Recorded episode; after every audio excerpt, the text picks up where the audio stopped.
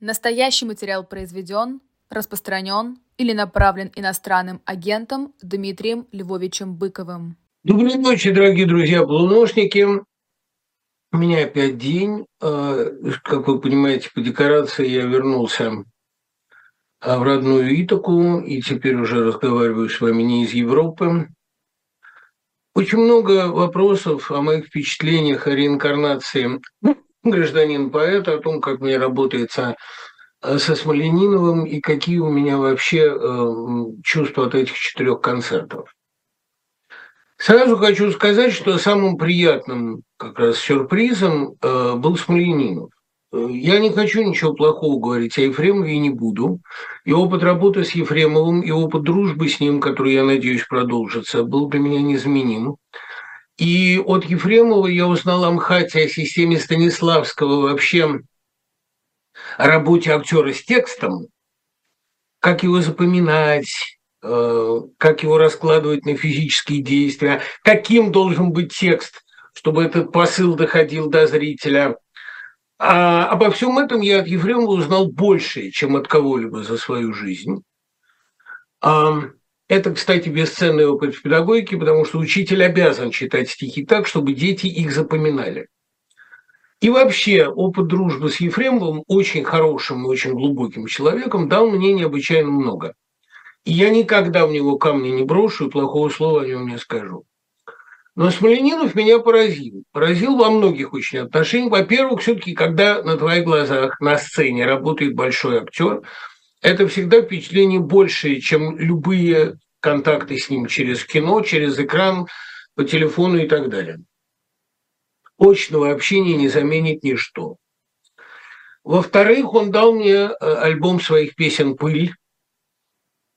Смоленинов пишет прекрасные песни. Я совершенно не знал его с этой стороны. Он не просто музыкален, он хороший поэт, с моей точки зрения. Я этот альбом всем рекомендую. И другое меня еще поразило его абсолютная внутренняя определенность. Я сейчас э, очень много встречаю людей, у которых внутри вот та же самая гать и муть, то же самое болото, которое было у большинства в начале нулевых. Понимаете, вот период путинской стабильности характеризовался двумя тенденциями. С одной стороны, это такое забалтывание тревоги, забалтывание пустоты, заплетание бездны словесами, такое ощущение, что наступила, конечно, стабилизация, наступило спокойствие, но это спокойствие фальшивое.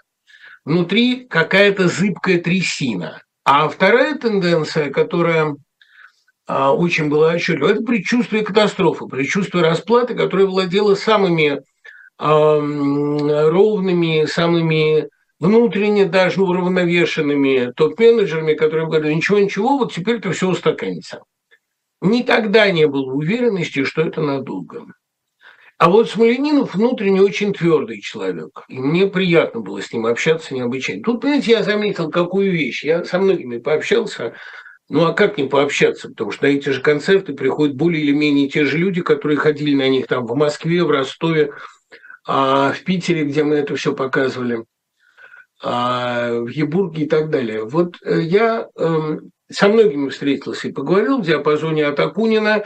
Очень благодарен ему за эту встречу, которая дала мне колоссальный интеллектуальный заряд. И сейчас я читаю его книгу «Собачья смерть», которую он мне э, значит, милостиво подарил. Должен сказать, что давно я не переживал таких серьезных, таких негативных а, но ярких эмоций от встречи с текстом. Негативных, ну, не потому что мне не нравится, мне очень нравится, но именно потому что это мрачный, серьезный текст. И сам Акунин, а, ну, то есть тот Хартишвили, который это пишет, а, в своих книгах семейного альбома мрачный, серьезный, рефлексирующий и, в общем, эм, недовольный собой человек, мучительный человек, для самого себя мучительный. И мне ну, недовольный, потому что он представляет себе, как должно выглядеть такое британское или самурайское совершенство. Но я прочел «Собачью смерть», еще не дочитал, я оттягиваю момент этого финала, хотя она не бог весь какая длинная, но с живейшим интересом и э, с поразительным внутренним созвучием.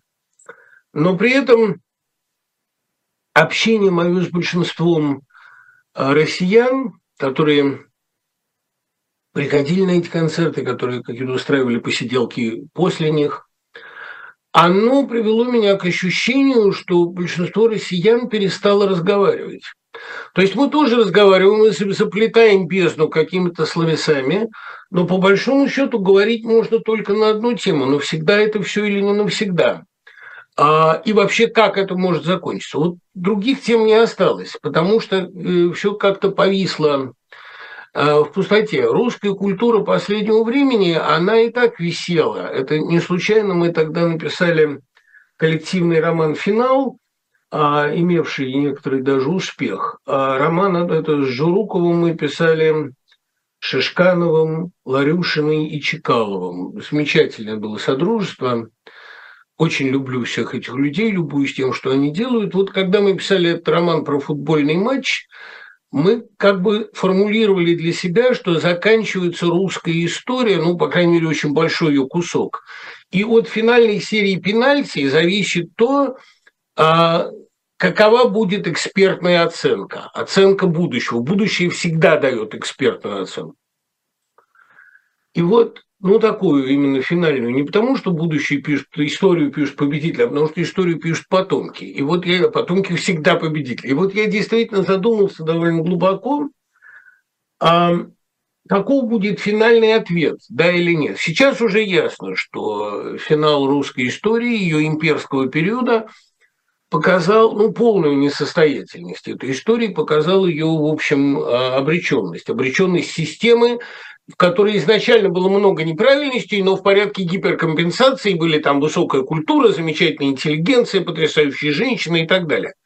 В целом система была неправильной. В целом эта система себя съела. И теперь вопрос только в одном. А уничтожит ли она мир перед своим концом? Или на ее месте можно будет что-то построить заново. Кроме этого вопроса, россиян сейчас не волнует ничто, ну, потому что обсуждать бытовые проблемы релокации, я думаю, никому не интересно. А остальные вопросы обнулились. Обнулились в тот момент, когда Путин пророческий, у него тоже случаются пророчества, потому что сущность, которая им сейчас им распоряжается, это очень умный дух, как сказано у Достоевского. Слово обнуление, конечно, не, не им подсказано маленьким человеком из э, секретного управления. Это слово, которое дьявол э, внедрил в наше существование, четко обозначив период, четко обозначив свои действия. И вот после этого обнуления обнулились все темы для разговоров, обнулились все возможные прогнозы. Теперь Остались по-настоящему две темы. Одна, как формулирует Акунин, это то, что вам лично интересно. Писать книги, встраиваться в новую парадигму и так далее. И вторая, с какими последствиями для мира Россия сейчас будет переходить в новую фазу. Ну, потому что прежняя закончена бесповоротно, это очевидно. Я думаю, что э, общение возобновится, может быть, на новом уровне – тогда у нас опять появится некий общий бэкграунд. Это может быть эм, та виртуальная Россия, строительством которой занимаются многие в диапазоне от того же Акунина и Урушадзе до Родинского. А может быть, это будет э, просто возвращение в Россию и попытка ее отстроить на новом уровне. Может быть, имеет смысл да, обсуждать вопрос, ехать, не ехать назад. Но совершенно бессмысленно обсуждать что-либо, кроме вот этой финальной точки. Нет потребности даже в общении. Вот это мне показалось странным. Есть радость от того, что мы друг друга видим, но нет потребности. Понимаете, как будто встретились, встретилось несколько змеиных голов, которые понимают, что туловище отрублены, что туловище надо либо отращивать заново, либо как-то эволюционировать в какую-то другую сущность. То есть э, мы а, по внешности это мы, может быть, и прежние, но внутренне у нас совершенно новая жизнь. И вот это ощущение невозможности разговаривать, ненужности разговаривать, ну там приятно, что мы рядом, а, но совершенно нет э, консенсусных тем.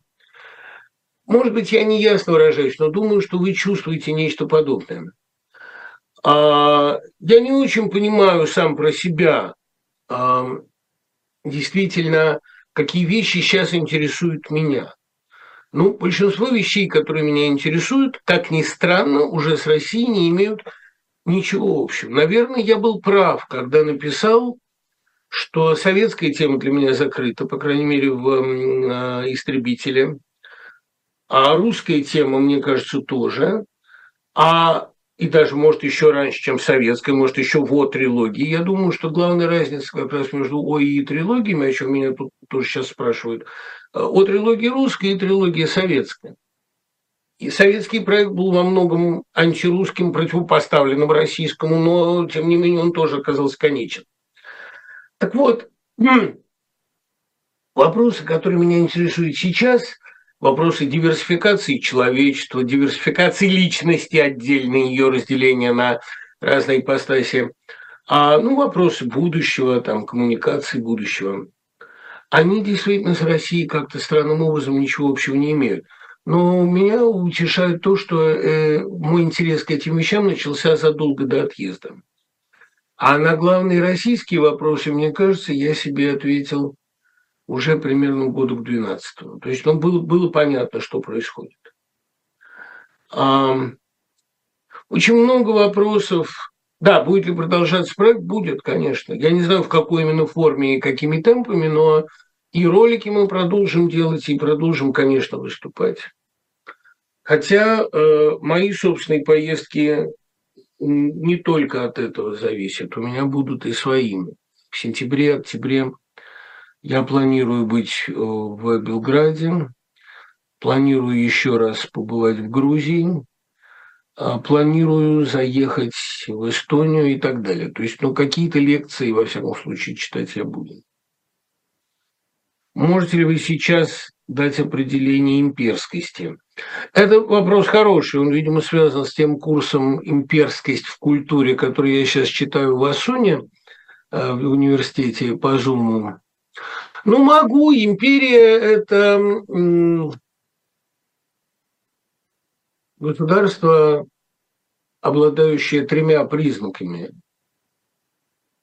экспансии и территориальной, и культурной, проектом нового человека, идеального человека, ну, как Римская империя пыталась внедрить тип Цезаря, там, условно говоря, Гая Юлия. Римская империя культивировала тип жреца, а британская э, тип такого полковника, несущего бремя белых и так далее. Советская большевика пустыни и весны. Ну и, разумеется, для полноты империя должна обладать эсхатологической верой, эсхатологической картиной мира, в которой эта империя является венцом творения. Вот все, что было до нас неправильно, а мы сейчас дадим человечеству последнюю правду. Вот это и есть экспансия, желание распространяться, присоединять, и дать человечеству образцового героя, образцовую модель жизни. А в этом плане этап имперскости, наверное, обязана пройти каждая большая страна. Другое дело, что этот этап обреченный, потому что ни одна эсхатологическая вера не может претендовать на последнюю правду. Какой не думал век, что он последний, а между тем они толклись в передней покушению. Можно ли изменить инварианты, повторяющиеся схемы своей судьбы изнутри самому? Да, э, Баглан, не просто можно, а нужно. Но видите, какая штука. Вот, э, как сказал Родзинский Эдвард, «А если тебя оставили на второй год, значит, ты что-то не понял. Если ты заметил в своей судьбе цикл, это уже хорошо. Потому что цикл – это э, цикличность, повторяемость, наличие повторяемого инварианта. Это говорит о патологии. Это явно симптом болезни. Потому что нормальное развитие линейно. Оно, ну как, оно не прямо линейно, но оно линейно, разомкнуто. Наличие цикла свидетельствует о невылеченной проблеме, о патологии. Если ты нашел этот цикл, уже хорошо. И если ты нашел эту патологию, наслаждаться этим нельзя, ну, понимаете, там можно ли наслаждаться болезнью. принципе, конечно, можно. Некоторые болезни, особенно наркомания, да, они сопровождаются как периодами ломки, так и периодами все более кратковременными экстазов, наслаждений, восторгов, etc. А, но как бы вы ни наслаждались своей болезнью, надо понимать, что это разрушительно. Так написал у меня недавно в поэтическом семинаре один студент – я хотел бы быть твоей сигаретой, чтобы разрушать тебя изнутри, да, чтобы ты мной наслаждалась, но чтобы я тебя при этом разрушал. Прекрасная мысль и прекрасная метафора. Я понимаю, что э, пребыванием в цикле можно наслаждаться, и Россия иногда наслаждается, потому что ну, цикл, по крайней мере, очень предсказуем. А при этом, а, ну, как сказал однажды Друбич, всякая женщина циклична, потому что она женщина. Да, действительно, рождение само по себе наводит на мысли о цикле. Но проблема в том, что если вы в своей жизни повторяете некий инвариант, или в литературе все время пишете одну и ту же книгу, но это значит, что вы просто не преодолели какую-то ситуацию, она вас продолжает жрать. Надо, значит, с этой ситуацией разбираться. Я у себя это... Вот надо понять, какой-то момент, а, что это патология и что вы на неверном пути, и второе, надо понять, что вас провоцирует эту патологию.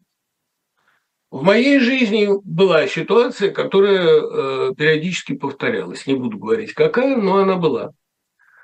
Как только после разговора с Жалковским об его кластерах, я хорошо помню, как он вез меня в машине на выступление, рассказал мне кластерную теорию, я подпрыгнул на сиденье так, что просто ударился в потолок и сказал, все, Алик, вот теперь мне все понятно. И он очень обиделся, что я его высокое литературное открытие прилагаю к своей человеческой биографии, ищу ему прагматическое применение. Потому что, ну, он говорит, это все равно, что спрашивать физика-ядерщика, может ли он починить утюг. В принципе, физик может починить утюг, но он не для этого. Нет, не для этого. Я воспользовался его идеей для починки утюга. Я немедленно нашел свою ситуацию кластерную, а, нащупал вот все составляющие этого кластера и его разомкнул. И, может быть, благодаря этому я и жив до сих пор, потому что если бы это повторялось, ну да, я наслаждался бы этим, я извлекал бы из этого новые и новые художественные эффекты, но я остановился бы в развитии просто. А остановка означает деградацию, да. Надо нащупать, что вас провоцирует этот круг. Как только вы поймете, найдете, вот условно говоря, тот стержень в этом гнойнике, который заставляет его воспроизводиться и воспроизводиться, вы сможете себя прооперировать. Оперировать надо обязательно. Вот хорошо сформулированный вопрос. Можно ли применить ваши идеи о реинкарнации писателей в кинематографе? Можно ли сказать, что реинкарнации Эйзенштейна были Павлович Герман и Тарковский, а Тарковский взял работу со временем, Герман с пространством? Во-первых, это довольно спорно, что Тарковский взял, так сказать, условно время, а Герман пространство. Герман со временем работал ничуть не менее интересно, просто иначе. Нет, в кинематографе инкарнации нет. Могу вам сказать почему. Дело в том, что кинематограф как синтетическое искусство, искусство искусств, вообще появился только в 20 веке, и он еще не имеет, именно как искусство, в 19-м он был аттракционом, и он не имеет еще ни традиции, ни столь глубокой истории. Э, кинематограф гораздо более интернациональное явление. Понимаете, если русская литература в своих поисках развивалась более или менее отдельно от остального мира, и этот остальной мир, кстати, там в лице Тургенева и Герцена многому научила, многое отправила на экспорт – но э, кинематограф был всегда явлением абсолютно интернациональным, как очень молодое явление. Он развивался динамично, и все друг у друга учились. А ведь это вы представьте себе, что э, Тарковский и Брессон а в 1983 году в Каннах разделили приз за лучшую режиссуру. Тарковский всегда говорил, что Брешон его идол, что он учился на его фильмах, на страстях, там не на страстях, а на процессе Жанны Дарк и особенно на дневнике сельского священника «Страсти Жанны Дарк» – это Дрейер. Но они вместе были награждены. Брешон за деньги, фальшивый купон толстовский, а Тарковский за ностальгию. Вот это э, кстати, ностальгия, мне кажется, очень слабой картиной, но по режиссуре действительно гениальной. Что там говорить? Там просто сценарий плохой, а по режиссуре-то она гениальная картина абсолютно. И просто ну, по визуальному ряду своему. И вот когда а, Брессон и Тарковский награждаются одновременно, мы видим, какая динамичная вещь кинематограф, как он стремительно развивается. А я думаю, что кинематограф, во-первых, русский никогда не был замкнутым, он равнялся всегда на мировые образцы, иногда на восточные, иногда на западные, это не принципиально. И, во-вторых, тут еще не накопилось время на инкарнации просто, а потому что все впервые, все с нуля. Не говоря уже о том, что история кино будучи всемирной, космополитичной, она не циклична, как раз в отличие от русской литературы, она линейна, и кинематограф развивается непредсказуемо, но не повторяясь. А в русской литературе художник – это фигура общественно значимая и очень сильно встроенная а, в социальные какие-то встряски, парадигмы э, развития и так далее. А в кинематографе я бы сказал, что российский кинематограф, советский кинематограф, он существует в огромной степени отдельно от истории страны. Он развивается по своим имманентным законам. И законы развития кино ниже в огромной степени связаны с эволюцией техники. Кинематограф искусство от техники очень зависимое. Неважно, на чем вы пишете и как вы пишете.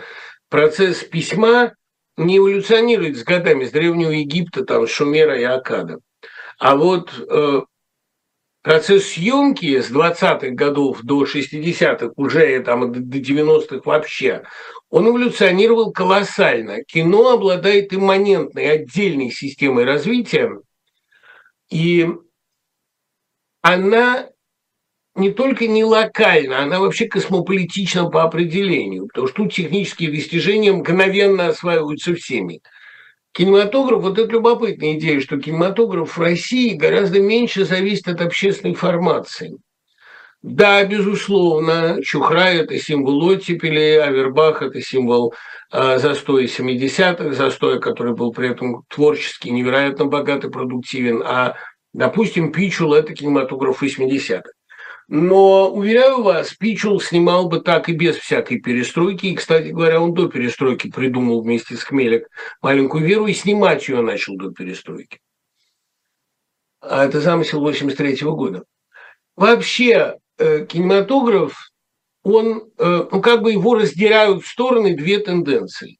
Одна тенденция – это понятная зависимость кино от общественной жизни, общественной ситуации, его определенная привязка к 60-м, но вторая тенденция – это самодвижение формы, как называет это Стешова. И в кинематографе это самодвижение зависит гораздо больше от техники, от прогресса, от мастерства оператора. Иными словами, у кинематографа есть огромная интенция собственного развития, совершенно не зависящего от среды, от страны. Понимаете, ну вот, казалось бы, в такой консервативной стране, как Иран – живет и снимает такой радикальный художник, как Панахин. А я думаю, что и вот как раз сегодняшняя якутская новая волна потрясающая, она, конечно, предопределена какими-то особенностями якутской географии и истории. Но, в принципе, это самодвижение формы минималистской, потому что там на большие деньги не снимешь. И это безумно интересная интенция развития малой формы а минималистскими средствами на минимальные деньги. Но при этом вот триллер можно снять такой клаустрофобный, или там триллер на национальном материале э, эволюции малой нации, которая вовлечена в орбиту большой, и э, причем большой в эпоху кризиса. Вот это развитие, параллельное развитие тенденций социальных и тенденций, так сказать, формально чисто эстетических, оно в кино и составляет самый главный интерес кино в гораздо меньшей степени зависит от того места, где его снимают, зависит от истории и географии.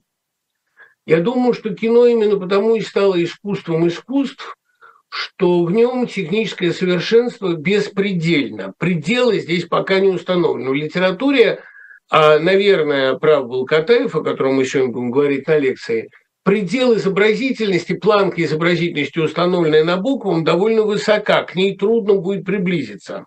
И, может быть, это предел.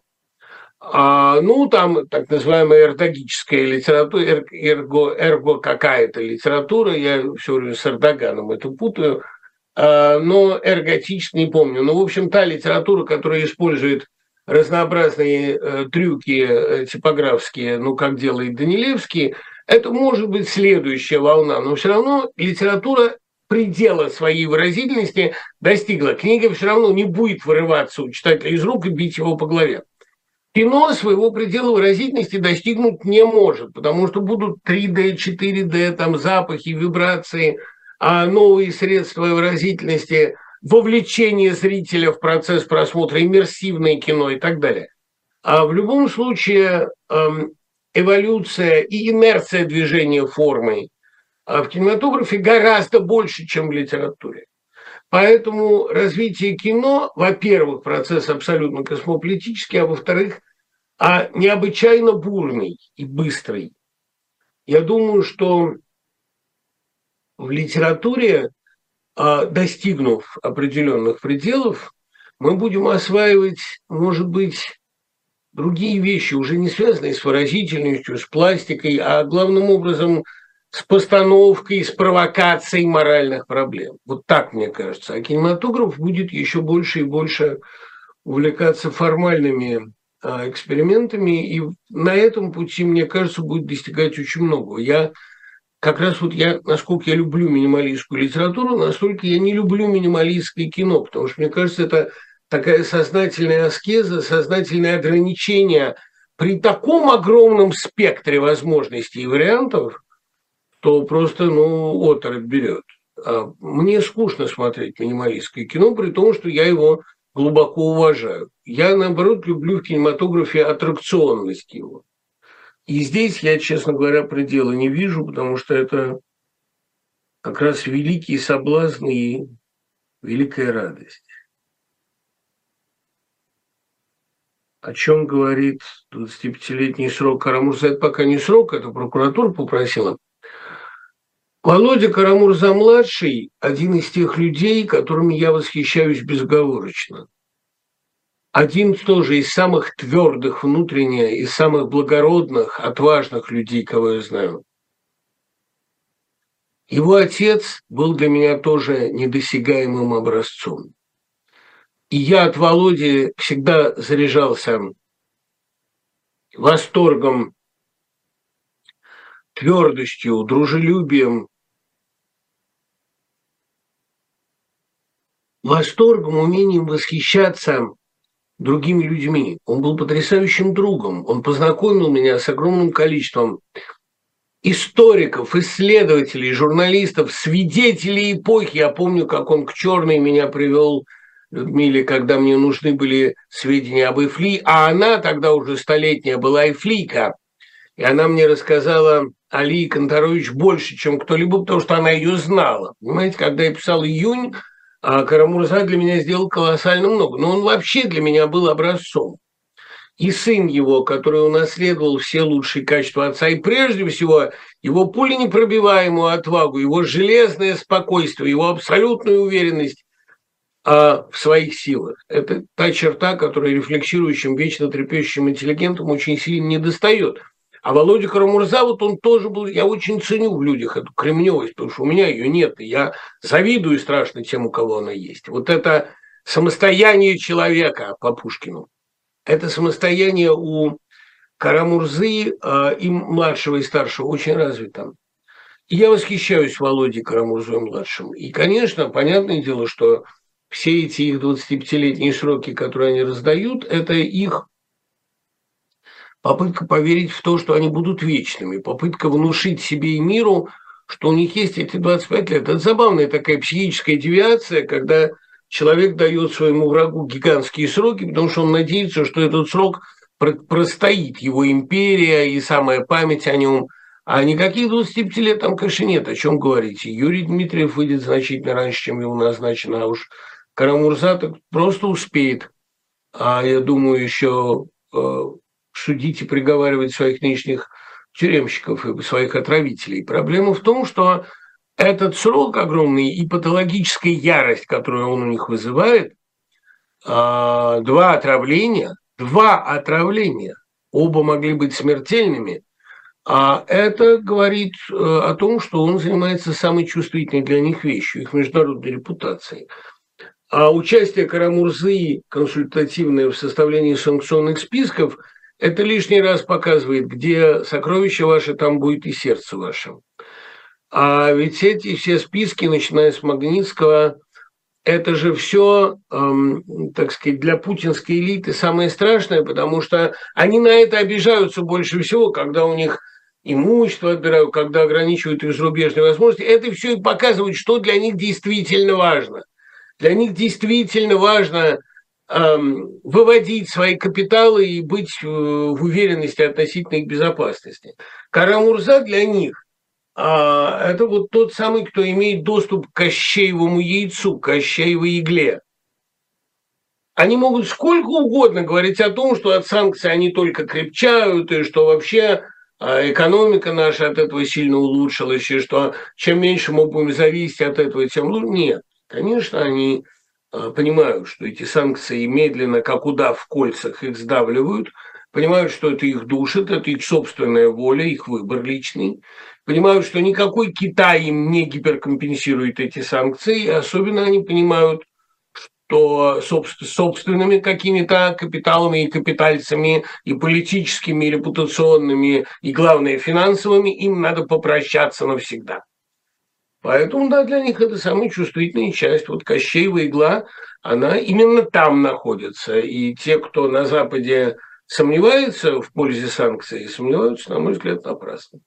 А Карамурза, конечно, железный человек. И, конечно, они его не убьют. Тут, понимаете, тоже интересный парадокс. Вот у них в руках и Навальный, и Карамурза, и Яшин. И они их все равно боятся. Понимаете, в руках у них, а они боятся. И это правильно, потому что, э, продолжая ту же самую э, тему из кинговской бури столетия, как можете вы арестовать будущее? Как можете вы арестовать пришедшего к вам человека, который держит вас в руках? Вы думаете, что он у вас в руках, а все происходит ровно наоборот. Да? Конечно, это как той знаменитой диалектики рук Аллаха и сознание Будды. Помните, да, что все в сознании Будды, но сознание Будды в руках Аллаха. Это знаменитый парадокс из эм, э, Пелевинского «Дженерейшена». Но при этом вот здесь диалектика совершенно лицо – они думают, что а, история у них в руках, на самом деле они в руках у истории. И агентами истории, не агентами Запада, а агентами будущего являются Карамурза, Яшин и Навальный. Они, думают, что могут их, значит, э, поймать.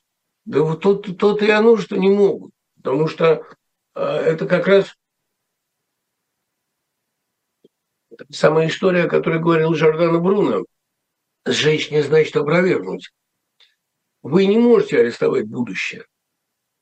А и Владимир Путин, и его пришлые, они прекрасно понимают, на чьей стороне будущее. Они хотят, понимаете, что они хотят себе выторгнуть? Ну, вы понимаете, да, мне, думаю, вам, моим слушателям это объяснять бессмысленно, потому что вы это все знаете. Они хотят выторговать себе тот кусок истории и географии, на котором бы ничего не менялось. То есть они думают, вот у вас, пусть на Западе, Бог с вами, вы укрылись за океаном, вот заокеанская ваша подлая ваша сущность, пусть у вас история идет. А мы выгородим себе кусок и вовлечем в него и Украину, и Абхазию, и Приднестровье, если повезет, то Курилы – а мы вовлечем в себе кусок, которому истории не будет, в котором всегда будет по-нашему, будет такая вечная Волгала, где мы будем мучить кого хотим, и будем это называть суверенитет.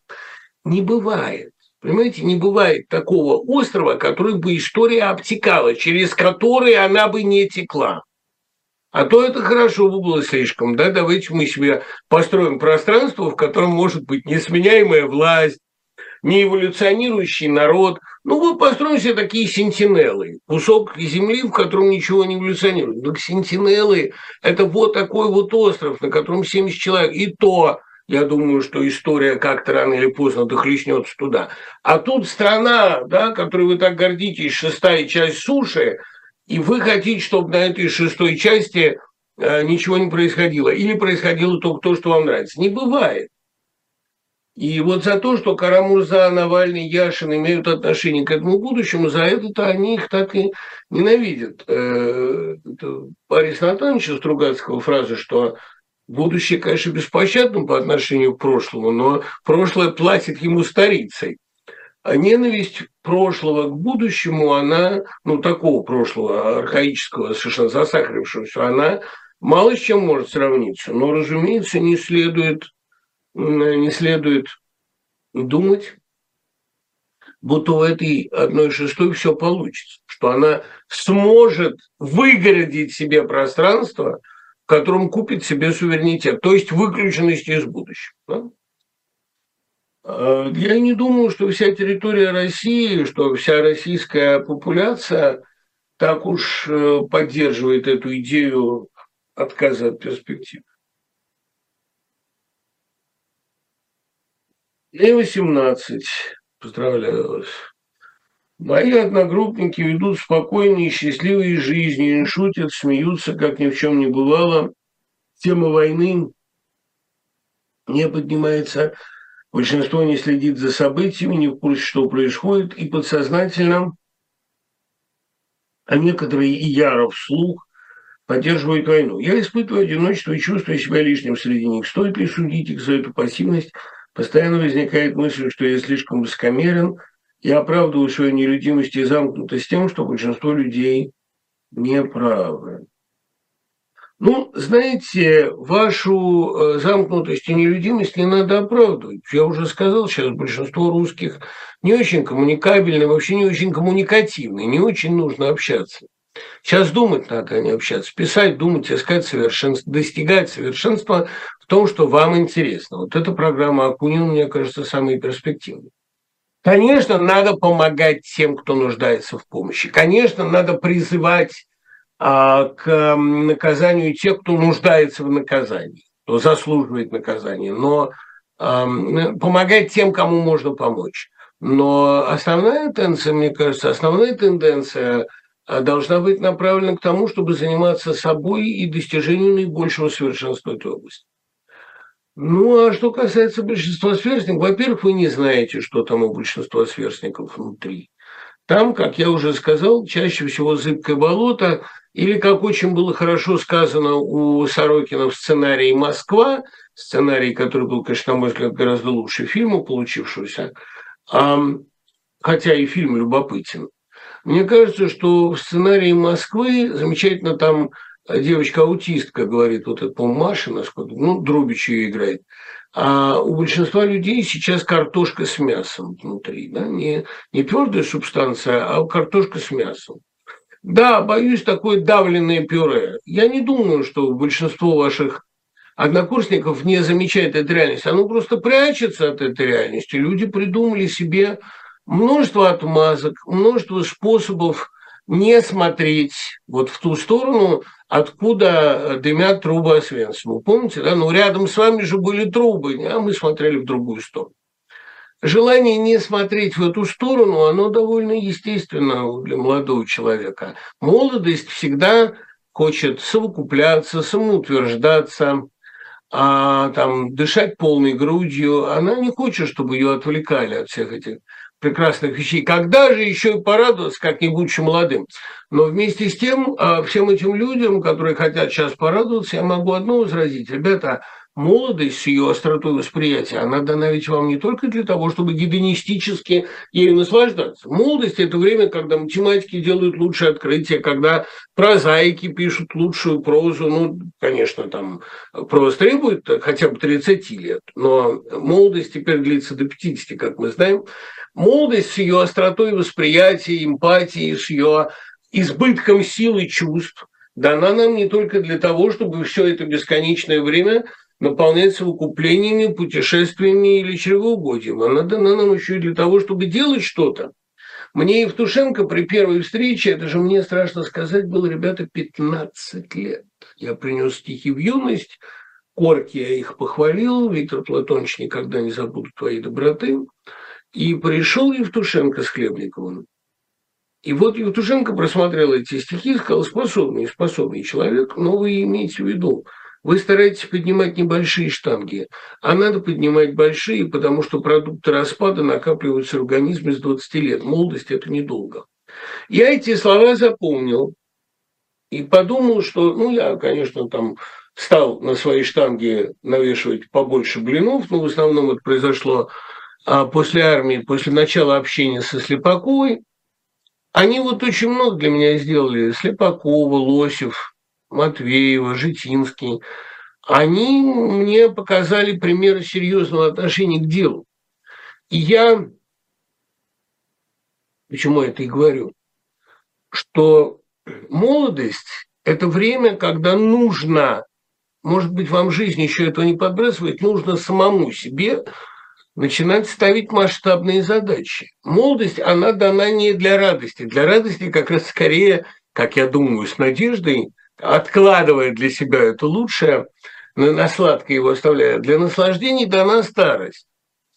Как мне Марья Васильевна Розанова сказала недавно, когда начинаешь наслаждаться вкусным обедом, понимаешь, что старость вот она.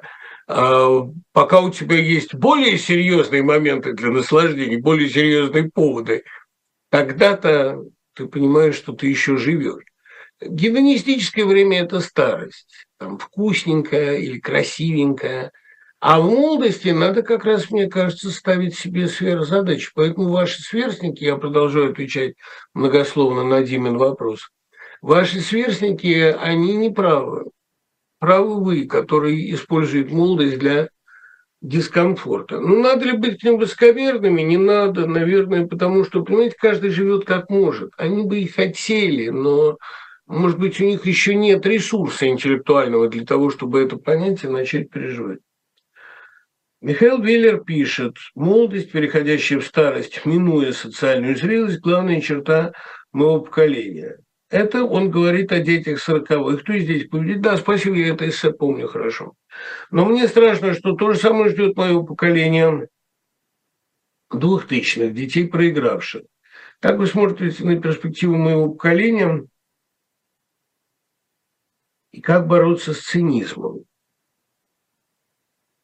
Ну, а кто сказал, что с ним надо так уж бороться? Э, видите ли, вы то, что описываете вы, ну, как бы отсутствие социальных перспектив и отсутствие веры в них, это выразил уже один такой тоже сын победителей, а насмешкой горькую обманутого сына над промотавшимся отцом, да, потомок оскорбит язвительным стихом. Стихотворение Лермонтова «Дума» печально на наше поколение, написано тоже сыном победителей войны 12 года. Но можно ли сказать, что лермонтовский цинизм, раннее разочарование, так сказать, мы лучший сок навеки извлекли, можно ли сказать, что это э, нечто, с чем следует бороться? Мне как раз представляется, что э, Лермонтов открыл потрясающие перспективы этого циничного, рано развращенного, рано охладевшего поколения, которое, кстати сказать, очень немногое дало культуре. Мы совершенно не обращаем внимания, ну, я, по крайней мере, обычно не обращаю внимания на тот факт, что Лермонтов и Герцен – ровесники. А, очень рано оба поняли полную бесперспективность жизни в той России. Они поняли, что а, к моменту начала каких-то реформ каких-то дел, они уже будут по, по меркам своего поколения людьми на грани старости. Это же, понимаете, а, повезло более или менее поколению 18-21 годов и особенно Толстому 28-го, что когда они начали реализовываться, перед ними были определенные перспективы. А поколение 12-14 годов – их юность пришлась на мрачные семилетия. А на мрачные последние, ну уж если даже не 7, а 10 последних лет а, страшных Николаевского царствования, а Лермонтов вообще в 41 году погиб. Поэтому для поколения 12-14 годов вот этот ранний цинизм, раннее разочарование, понимание бесперспективности имперского пути и так далее – это послужило для них неплохим мотором, неплохим толчком. Лермонтов сделал из этого, невзирая на свой холод, страшное раннее разочарование, сделал из этого на минуточку самую темпераментную, построман, именно постромантическую поэзию. Собственно говоря, постромантизм с Лермонтова и начинается. А самую яркую и сильную поэзию 40-х годов сделал Лермонтов.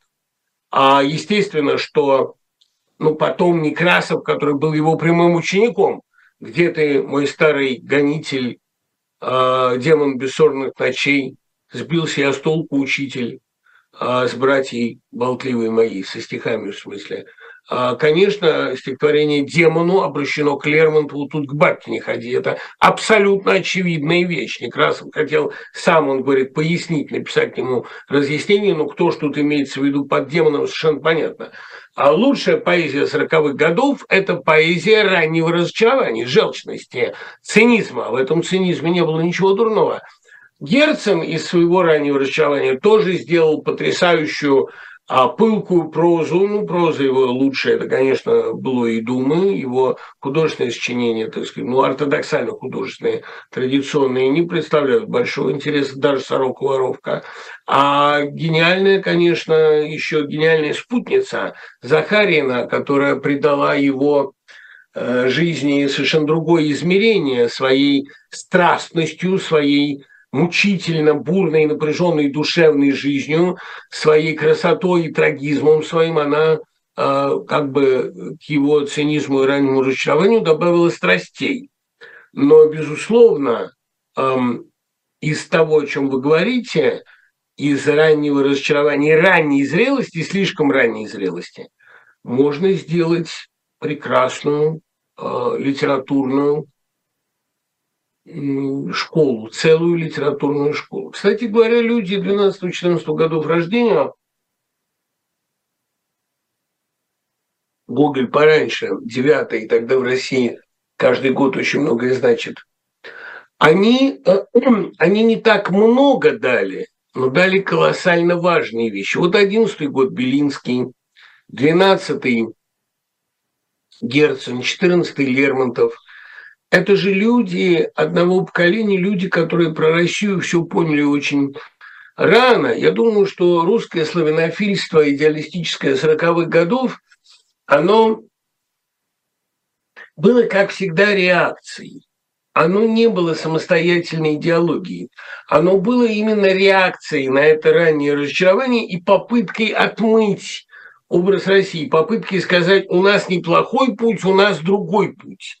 Вот мы так отвратительно живем в политических репрессиях, без будущего, в страхе.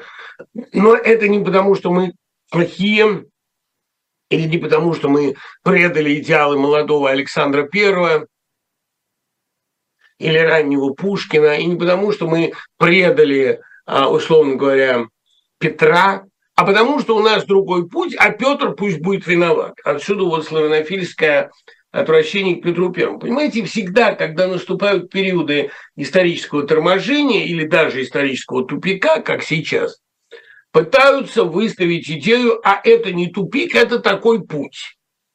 А это не э, плохое лето, а это такая зима. Ну, как Игорь Сухих замечательно предложил такой аргумент, кстати, вот в случае Сухих, возможно, это и правда. «Доктор Живаго» не плохой роман, а другой роман. Это хорошая мысль. Кстати, доктор Живаго действительно другой роман. А вот это у нас такая история. Это не плохая история, а это вот такая история. Это славянофильская идея, которая в той или иной степени владела умами всех таких исторических оптимистов, а, будущих э, верховенских старших в 40-е годы. Ну, это, конечно, очень порочная идея, но для многих она была чрезвычайно утешительной. Так что, как видите, из исторического разочарования можно сделать уж как минимум две прекрасных возможности. Одна – создание гениальной, гневной, ледяной лирики, публицистики, письма Гоголю и так далее. А с другой, это можно, можно вот на этом попытаться построить новый национальный идеализм, новую утопию национального самообольщения. Видите, как минимум два варианта. Правда, второй совсем самоубийственный, но первый очень перспективный. Что вы больше всего любите у Лермонтова? Штос. Если говорить серьезно, то, конечно, из героя фаталиста я больше всего люблю ну и Тамань. Да а как, что можно не любить героя? Герой весь гениальный, от первой строки до последней. Я ехал на перекладных из Тифлиса, и он вообще не любит метафизических прений. Первая и последняя строчка, и все, и гениально. А потом из стихов о, Господи,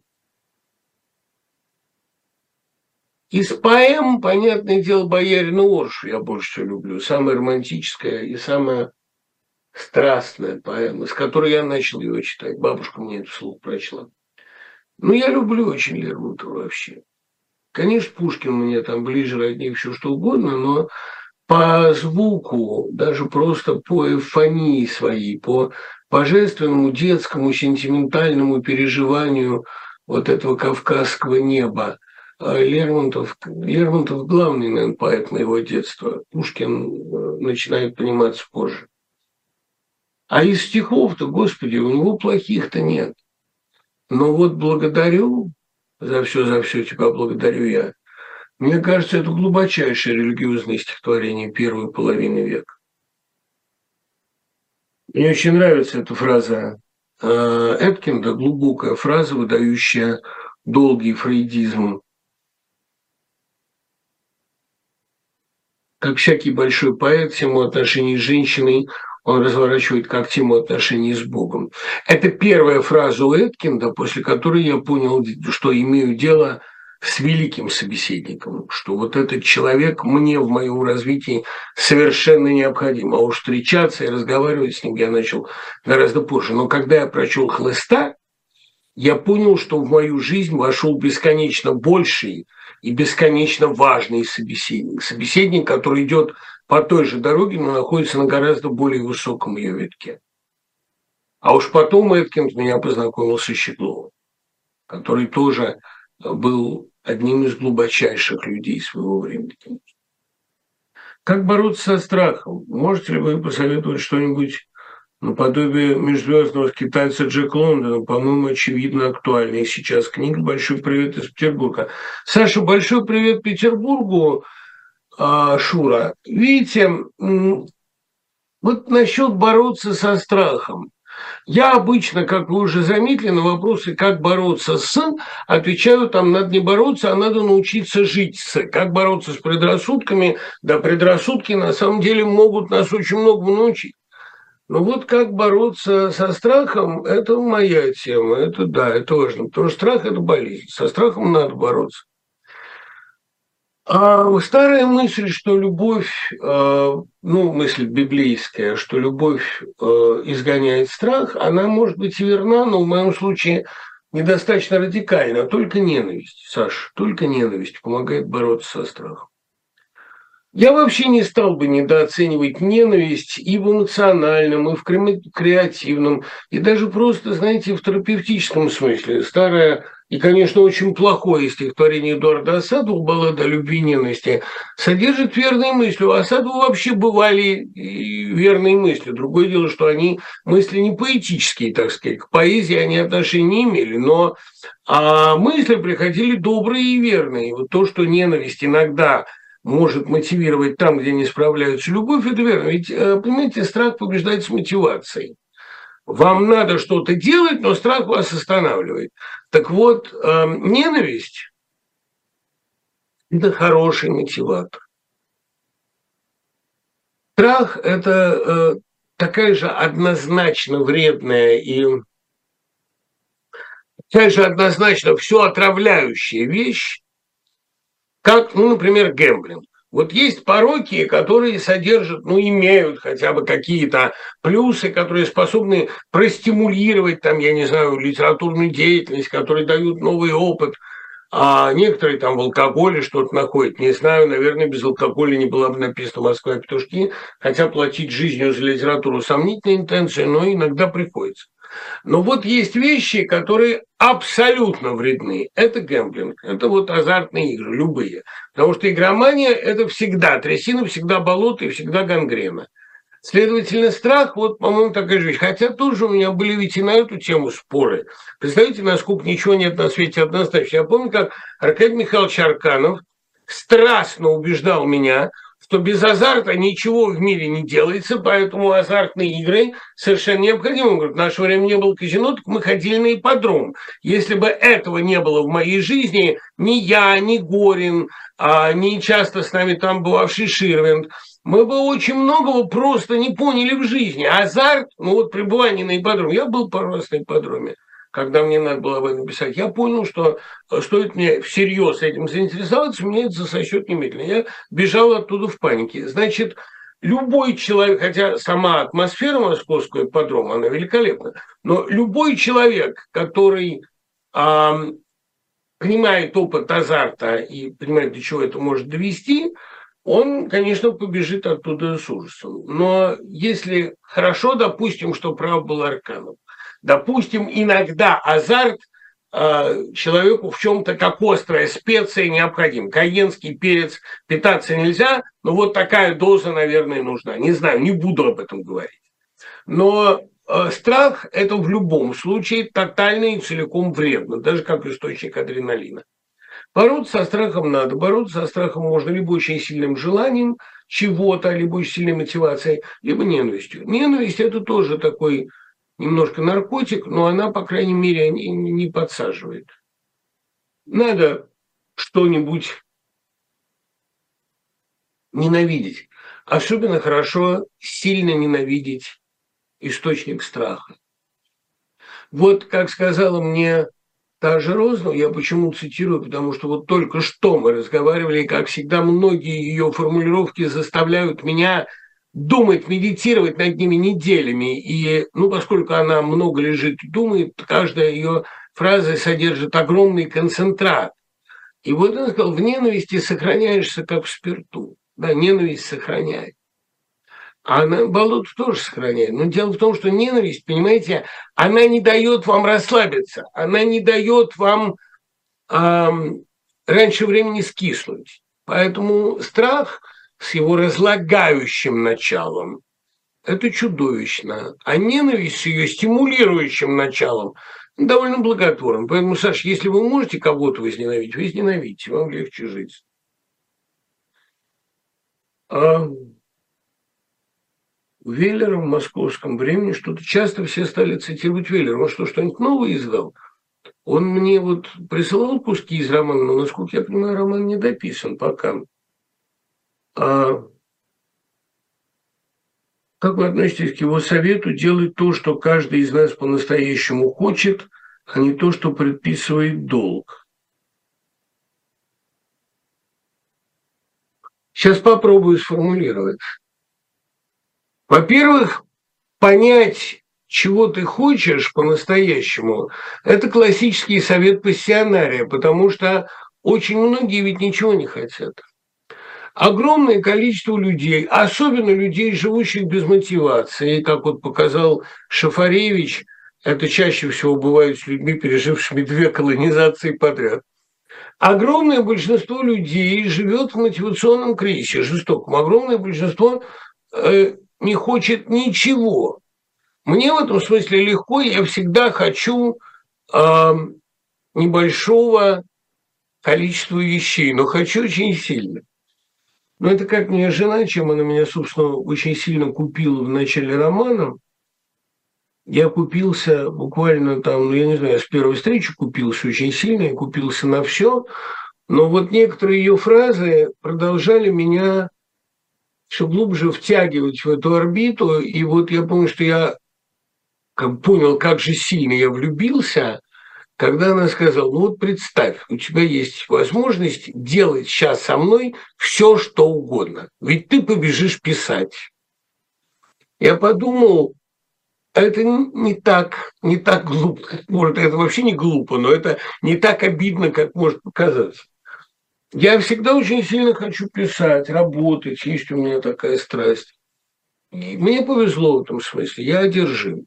А кто, причем одержим хорошими делами. Дьяволу во мне нечего делать, у меня там все заполнено, пустот нет. А большинство людей, оно не знает, чего хочет. Поэтому оно легко склоняется к низменным удовольствиям, унижениям, а, там, я не знаю, буллингу, ну, каким-то таким. Поэтому надо, прежде всего, расчистить в себе то, чего ты хочешь. А уж потом делать то, что ты хочешь. Конечно, если бы огромное большинство людей, как вы правильно спрашиваете, жили в обществе, где каждый делает, что хочет, мы жили бы в Телемской обители, мы жили бы в мире профессионалов, в суперпрофессионалов.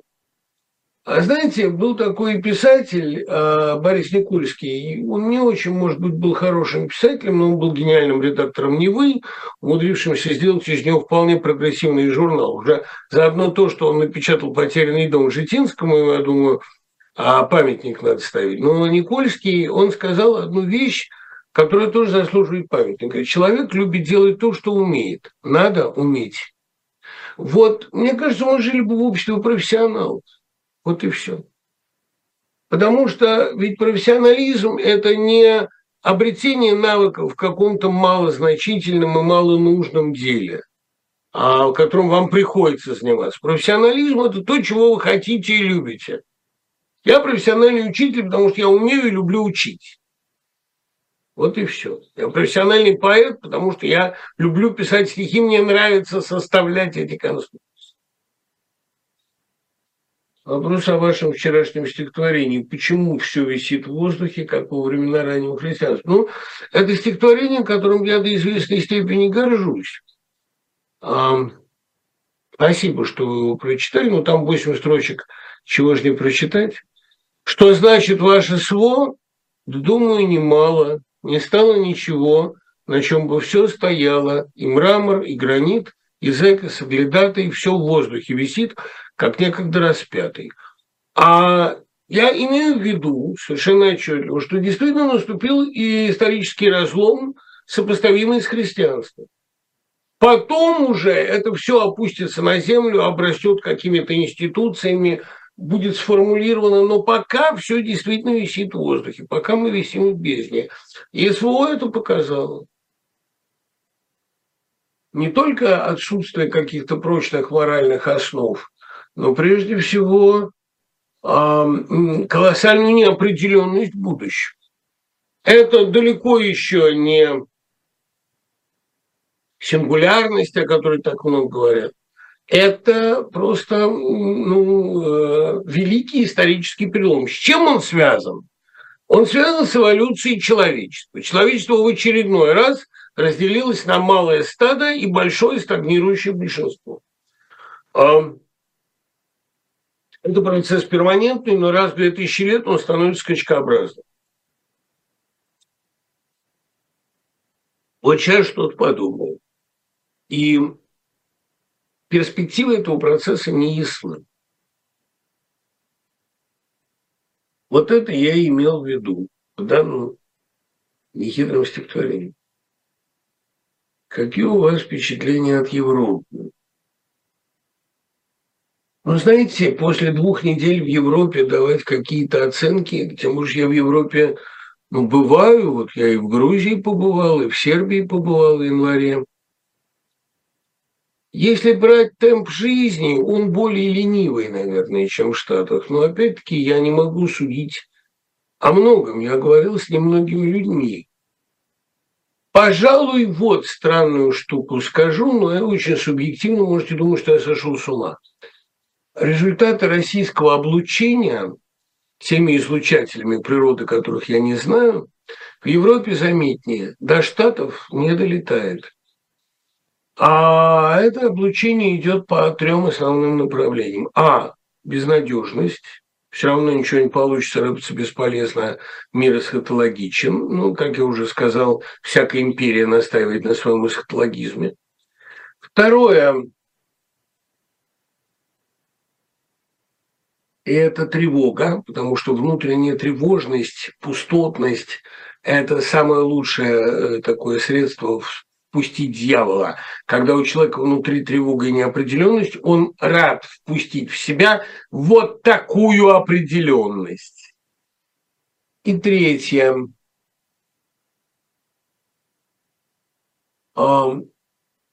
Депрессивность, печаль. Я написал об этом новое стихотворение, его выложу сегодня или завтра, когда доведу дому. Вот это ощущение внутреннего трагизма, тревоги, неопределенности, а это от русских облучателей идет. А может быть, огромное количество русских, уехавших в Европу, наполняет воздух этими своими вибрациями. В Штатах это чувствуется, конечно, не так остро. Вообще, чем дальше сейчас от России, а тем здоровее. Это касается и политики, и политической ориентации, это касается и культуры. Мы-то не можем от этого абстрагироваться, мы все равно внутри этого живем, внутри этой культуры, но остальным это хороший совет. То, что облучатели существуют, я в этом уверен все больше. Другое дело, что, может быть, это внутренние облучатели, такие генераторы внутреннего луча смерти. Может, это мы сами себя облучаем. Но то, что российская культура в целом несет эти три константы, а депрессию, тревогу и безнадежность, это естественно, потому что когда на ваших глазах все время торжествует зло, а вы все время ничего не можете сделать, это генерирует в вас вот три таких эмоции. Может быть, это генерирует Макрон после очередных разговоров с Путиным. Я не знаю.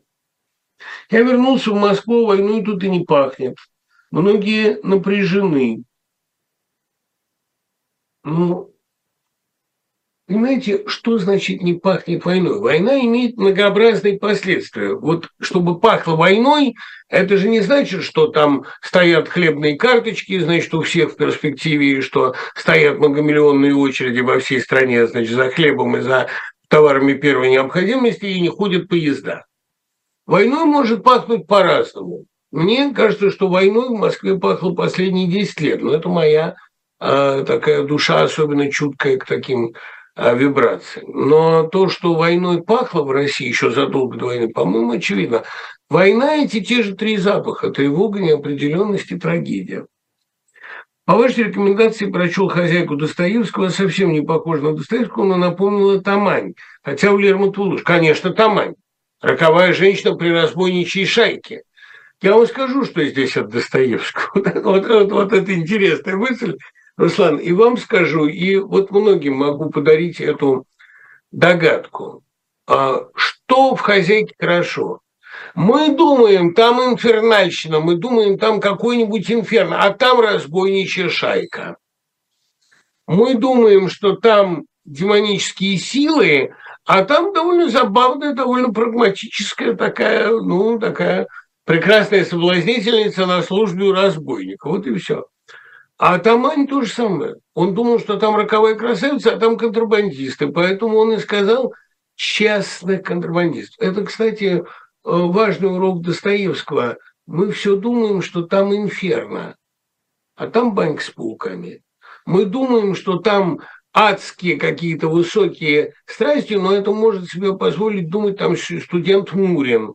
А реальность, реальность, она груба и примитивна. Мы думаем, что русская сегодняшняя эволюция – это хтонь, эм, конспирология, идеи, как будто у Дугина могут быть идеи. Нет, это просто жажда маленького закомплексованного человека, неважно, как его зовут, Дугин или Путин, овладеть миром и получать доступ к ресурсам. Вот и все. Ничего демонического, хтонического, величественного, даже ничего страшного за этим нет. Страшного тут только то, что в любую пустоту легко подселяется дьявол. И вот что он делает. Он делает бучу. Но вместо откровений, которые сулит дьявол, он именно это и сулит. Изнасилование и пожары, и ничего больше. Ничего там искать. В этом смысле «Хозяйка» очень полезное произведение. Мы думаем там ахти, а там банда. Как вы думаете, могло ли помочь раздвоение личности героям Фолкнера, которые мучаются чувством вины? Кажется, что-то такое произошло в шуме ярости, но героем лучше не стало. Но знаете, это довольно известный способ э, терапии такой, как бы, когда вы во внутреннюю личность свою пытаетесь подселить, ну, пытаетесь выселить ее отдельно, и, ну, как бы навесить все травмы на какого-то человека и потом с ним расправиться. Это э, то, что более-менее описано в интиме. Кстати, с этой точки зрения роман и написан. Но, э, на мой взгляд, эта терапия не э, эффективная, потому что то, что вы, вот могу раскрыть концовку интима, но только тем, кто понимает то, что вы уничтожаете в своем внутреннем мире, оно объективируется и начинает преследовать вас во внешнем. Вот и все. Это такой закон. Так что э, терапия с э, размножением личности, там, собственно, интима начинается с того, что в 70-е годы 21-го столетия большой модой стала экстраполяция, вытеснение своих проблем в дополнительную личность. И люди, которые подсаживают эту дополнительную личность, так называемые графтеры, стали хорошо зарабатывать. Но потом это привело к довольно плачевным последствиям. Вообще любое вытеснение своих проблем, любая попытка свои проблемы навесить на вымышленную личность, она кончается только тем, что эта вымышленная личность начинает действовать против вас. Иными словами, любые попытки сделать себе хайда кончаются тем, что хайд на вас набрасывается. Значит, надо просто, надо наоборот растить какие-то альтернативы. Если у вас живет хайд, если вас преследуют дурные мечты, дурные страсти, иногда дурные воспоминания, э, с этим можно бороться вытеснением, а не э, экстраполяцией. Вы говорили, что в вашей жизни была травля. А у кого ее не было? Сколько-нибудь значительных людей. Я не считаю себя уж совсем незначительным. Как вы с ней справлялись? Плохо справлялся. Пока не научился игнорировать, справлялся очень плохо. Потом научился игнорировать. А потом начал считать ее орденом. У меня было такое стихотворение, я не стал его печатать, очень ранее, про то, что там девушку все плюют, а герой говорит, это они в тебя не плюют, это они в тебя букеты кидают. Вечно врете, говорит, вы поэты, лишь бы красные словцо, лишь бы шутки. Это что же, говорит, за букеты? Незабудки, говорю, незабудки. Понимаете, это если вас плюют, это у вас швыряются незабудки. Может, и печатать сейчас, не знаю. Как вы оцениваете поэзию Римы Казаковой? Мы молоды, у нас чулки со штопками, нам трудно эту молодость виной, но веет за дешевенькими шторками бесплатный воздух, пахнущий весной. Да как я отношусь к поэзии Римы Казаковой? Ну, без особенного интереса, честно говоря. Наверное, у нее были хорошие стихи.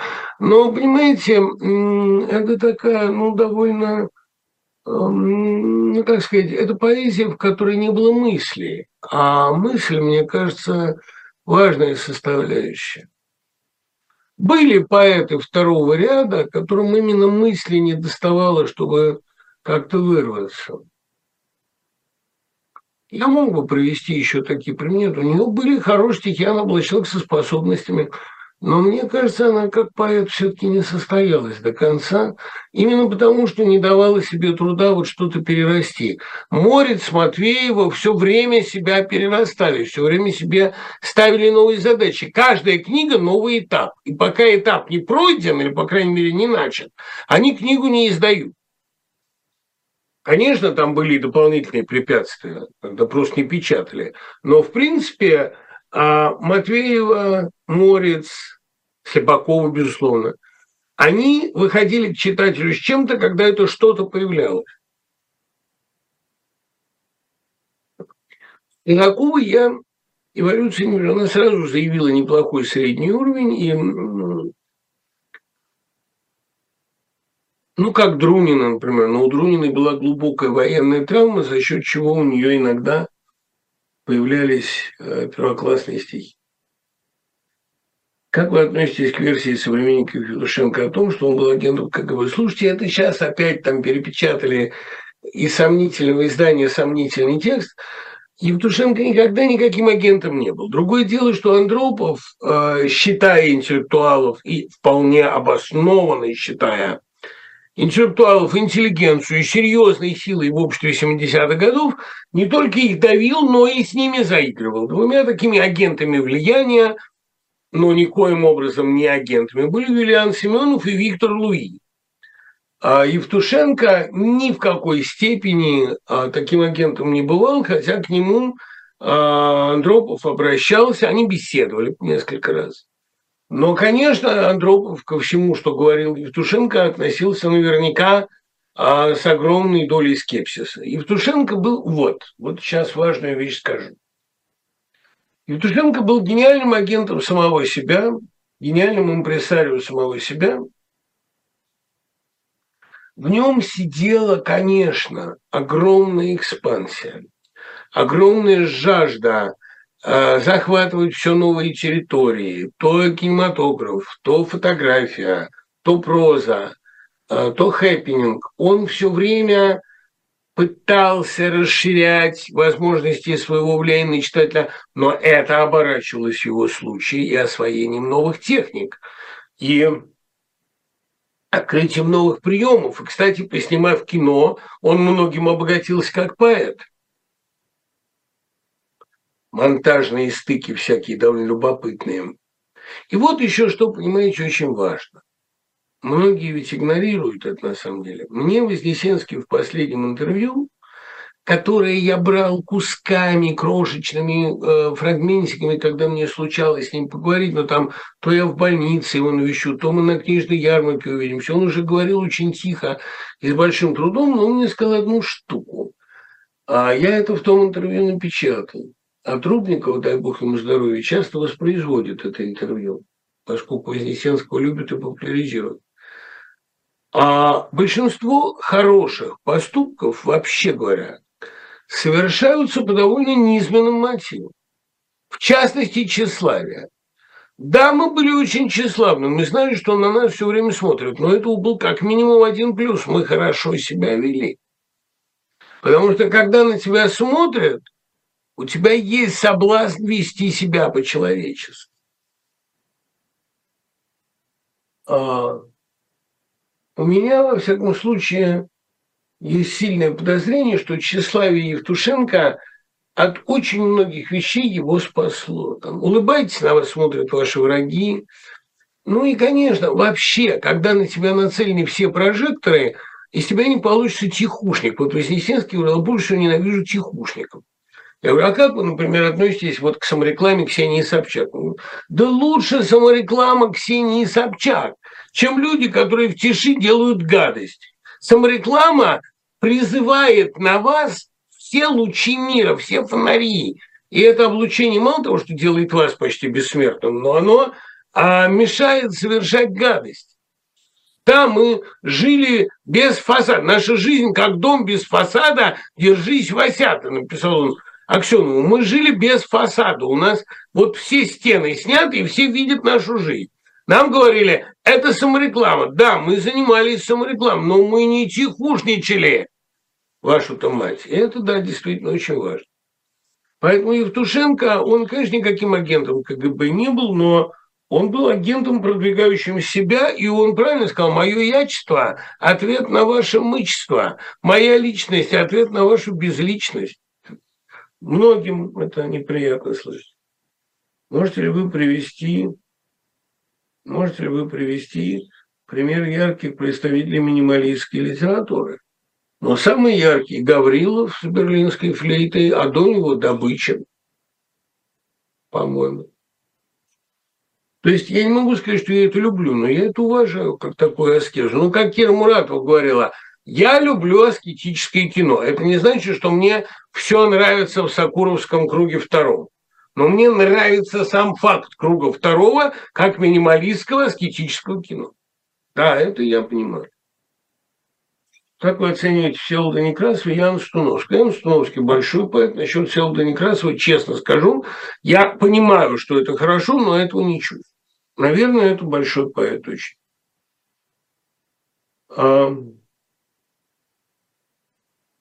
Белковский говорит, что надо исполнять жизненное предназначение, но боюсь, что общество профессионалов у вас бы не получилось, потому что я хочу растить цветы, маньяк убивать.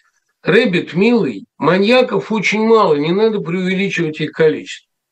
Людей, которые хотели бы целенаправленно зла и которым учительство доставляет наслаждение – не очень много. И эти все люди сейчас на виду, все вот пропагандисты, которые кричат убивать, убивать. И то я уверен, что если бы некоторым из них дали пыточные приспособления, они, может, пытать бы и не стали. Они бы стали, может, ими размахивать, а потом бы в истерике убежали. Не так легко убивать. Вы посмотрите, я, я думаю, вы смотрели, есть такой хороший фильм Нагиса Асимы. Нагису Асиму тоже многие не любят, а я очень люблю. А особенно я люблю у него фильм «Лето в Японии. Двойное самоубийство». Ужасно люблю этот фильм. Он такой смешной, но это такая черная комедия. Там юноша один, он очень э, хочет, чтобы его убили. Ко всем пристает, чтобы его убили, а никто не может. Даже до Якудзы доходит дело, и даже Якудза не может его убить. Вся мафия вот эта. Потому что человек, который решил умереть, он пугает. Человек, который порвал все связи с жизнью. Поэтому знаете, маньяков-то не так много, даже среди якудзов. А мне кажется, что источник облучения россиян – мобильник. Ой, как это вот, э, как это хорошо звучит, и какая прекрасная гипотеза. У Стивена Кинга она уже появилась, хотя немного в другом виде. Да нет, мобильники не являются. Почему они тогда облучают только россиян?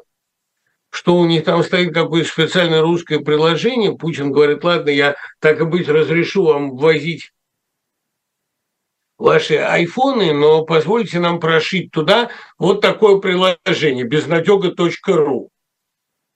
Нет, не думаю.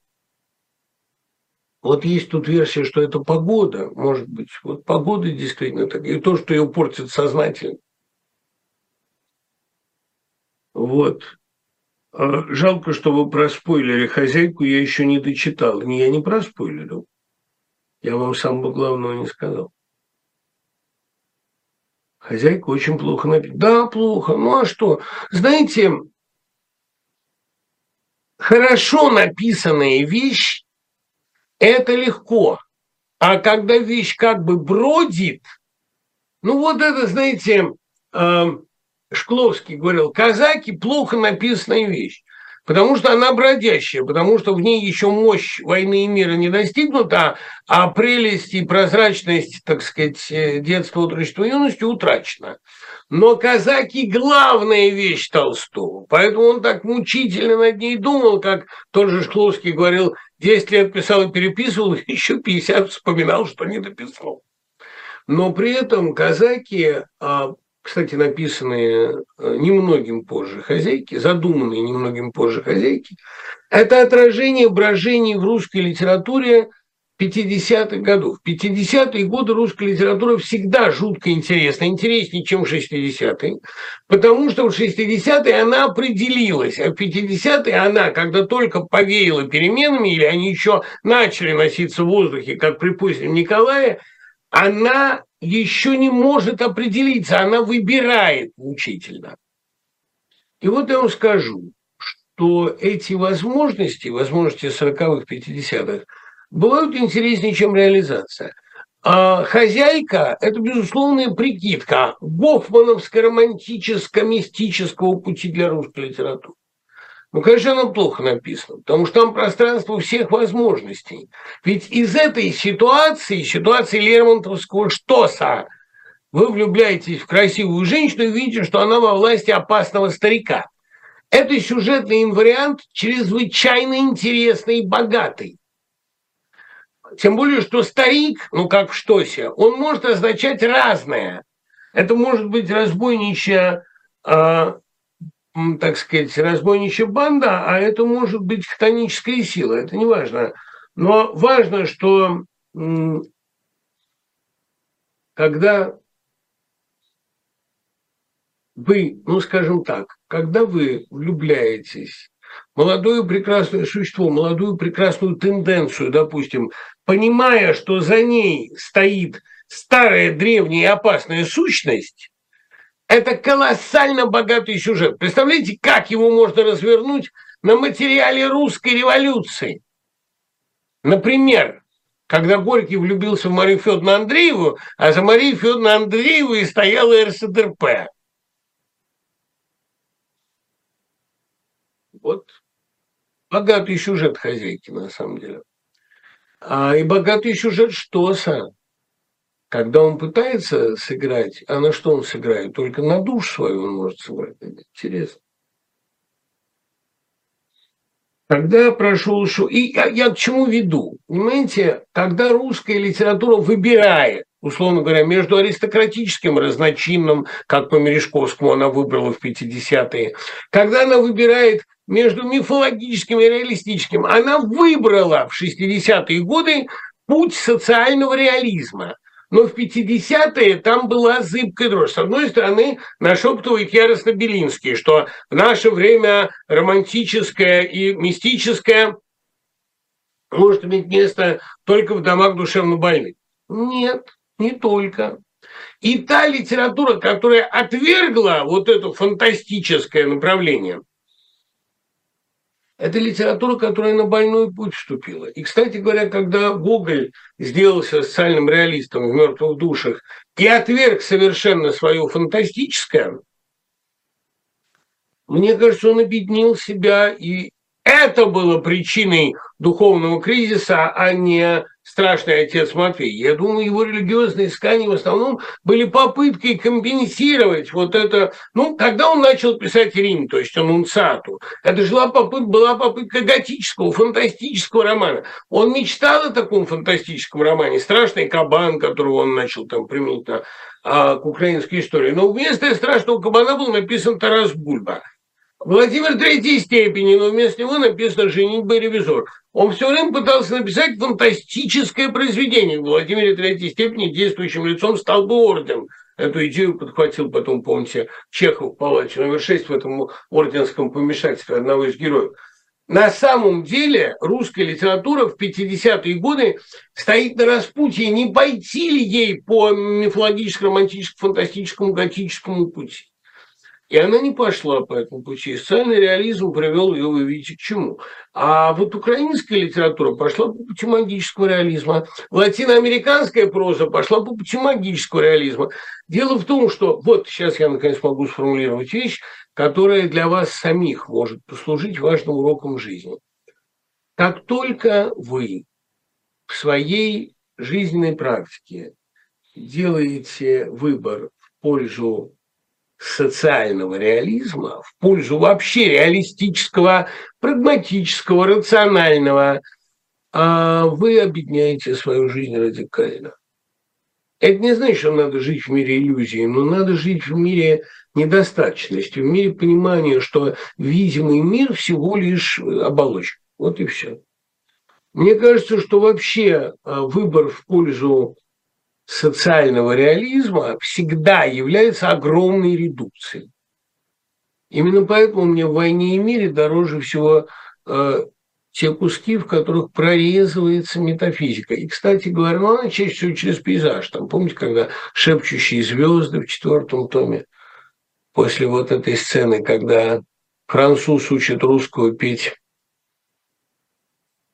песенку про Анри IV. После шока первых месяцев не отпускает чувство, что вся спокойная жизнь как бы в долг в кредит. Да, конечно. Изнанка жизни всегда бунт, метафизика, всегда прорывается настоящий через, ну, как у Пастернака того же, помните, о, как мы молодеем, когда узнаем, что горим. И, ну, вот подлинное, вот у него было в пьесе «Этот мир», который осталось в черновиках в набросках, но этот цвет, простите, этот цвет. Но в этой пьесе там было сказано, что когда осенью из-под цветущей природы выступает ее сумрачный остров, это выступает правда. Голая правда голой земли, голой глины. Жизнь – это катастрофа, и это правда катастрофа. Иногда просто отдельным счастливцам, тревожным людям а это открыто и в мирные дни, в мирные времена. Но война обнажает вот эту сущность жизни. Появляется тревога. Мирная жизнь всегда в кредит. И всегда придется расплачиваться. Это очевидно. Если вы уже сейчас начали понемножку расплачиваться, то есть помогать несчастным, например, эта расплата в перспективе может оказаться менее травматичной. Вот и все. Можно ли сказать, что на Бродского сильнее всех повлиял Мандельштам? Нет, конечно. Конечно. А Бродский очень ценил Мандельштам, не могу сказать, любил, любил он Цветаева, но ценил высоко. Я думаю, что проза Мандельштама на него повлияла больше, особенно «Шум времени». А четвертая проза – это фактически же э, очень интересно, кто возьмите, исследовать параллели между двумя текстами, ну, скажем так, «Отчаяние и бессилие в русской литературе», речь о пролитом молоке Бродского и четвертая проза Мандельштама. Интонационно, вот со всеми этими кровавыми сгустками, со всей этой желчью безумной, там очень много общего.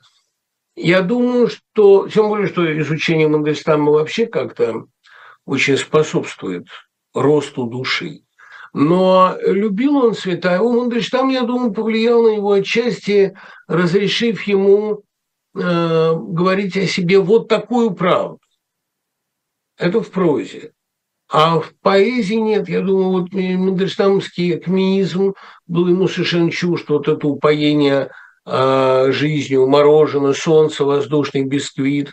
И я думаю, что ему совершенно чужда была а, Мандельштамовская поэтика опущенными, опущенных звеньев, я мыслю опущенными звеньями, такое ускорение мысли. Речь Бродского как раз очень нормативна. Очень нормально. Мысль развивается быстро, а речь вполне себе традиционная. То есть я не могу назвать у Бродского сильные метафоры. Вот Лидия Низбрук сказала, что и Бродский, и Кушнер поэты без метафор, потому что оба слишком культурные для этого. Ну да, все-таки воспитанный Петербургом. Метафора – это немножко такой дурной тон. А, ну, немножко неприлично как-то кричать. Да? Бродский находился под очень сильным интонационным влиянием Одина, конечно. И вообще Один – это же всегда мысль, и у Бродского она всегда есть мускул. И кроме того, Цветаева, интонация Цветаевой, начинать с верхнего до, этому он научился у них. А Мандельштам на него повлиял, э, ну, таким умением в полном отчаянии говорить о себе всю правду, ни за что не прятаться. В этом смысле он, конечно, его прямой ученик. Что вы думаете про творчество Кронина? Собираюсь читать его «Ключи царства». Не, ну, Кронин – замечательный писатель, полезный, никогда не был мне особенно близок, но «Звезды смотрят вниз» я прочел в раннем детстве, оно на меня сильно подействовало. Мне понравился Гамлет в вашем исполнении. Спасибо. Не хотели бы вы озвучить еще что-нибудь Шекспиру? Люто хотел бы. Больше всего троила и красиво. Моя любимая пьеса. У меня, кстати, одна девочка в семинаре, эм, я заметил, что у нее хорошие переводы. Я попросил ее перевести финал Троиды и Кресиды заново. Гениальный сделала перевод. Вообще, из всех шекспировских пьес она самая обещающая. Тоже он был на распутье, понимаете? И немножечко выбрал все таки метафизику, в конце концов. Гамлет же метафизическая пьеса философская. Недавно Републиковину угодило зернышко между двух жерновов. Но ну, это э, выходит собрание чтения Солженицына полное, по-моему, в «Время», да, его републиковали. На презентации этой книги Наталья Дмитриевна говорила, что независимость Украины для Солженицына была больным вопросом, раскол был для него трагедией. Этот вопрос она назвала животрепещущим. Неужели она дала понять, что происходящее она поддержит? Да нет, конечно, она не поддержит. А, просто, ну, может быть, она это считает неизбежным, но считать неизбежным не значит поддерживать. А так вообще зерно этой трагедии было в русской жизни э, заложено изначально. Когда я говорю, что эта война была предсказуема, и закономерна. Это не значит, что я говорю, что она нормальная. Знаете, не все действительно разумно. Не следует ли подробно проделать психоанализ и генезис идеи Дугина? Идея Дугина не бином Ньютона, Ньютона. А Сараски, когда еще сказала, что и Эволу, и Рене Генону мы все прочли в 60-е годы, и это оставило нас довольно-таки равнодушными. Ну,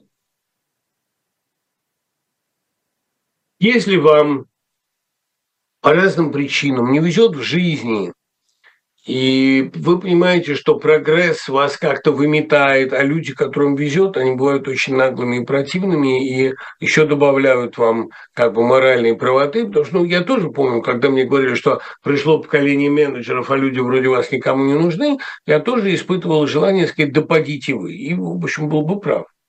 Но прогресс – это же не менеджеры. Э, да, люди, которым не очень везет, которые не чувствуют себя востребованными, которые боятся будущего, они могут найти какое-то утешение в архаике и в мечтах об острове России, через который волны будущего не будут перекатываться. Но, во-первых, зачем же из-за своих личных неудач всю Россию объявлять заложницей этого? А во-вторых, ну давайте не будем, так сказать, отождествлять прогресс с менеджментом разной степени наглости будущее, оно богатое и разнообразное. И любой человек, который вам скажет, ваше время прошло, а теперь будут такие, как мы, помяните мое слово, вы увидите труп этого человека, проплывающего мимо вас. Катаев и Набоков считаются наследниками Бунина. Что у них общего, помимо плотности текста и богатства метафор? Такие ли уж ли они разные? Но они очень разные, потому что про Катаева совершенно правильно сказал Самойлов, чувствуется, что у него в душе мышь сдохла, а у Набокова, наоборот, душа благоуханна. У него там все прекрасно. Мы чувствуем, что у него внутри цветущий сад. А наследники Бунина, они только в одном отношении. Такая эм, точная, прицельная, выпуклая изобразительность.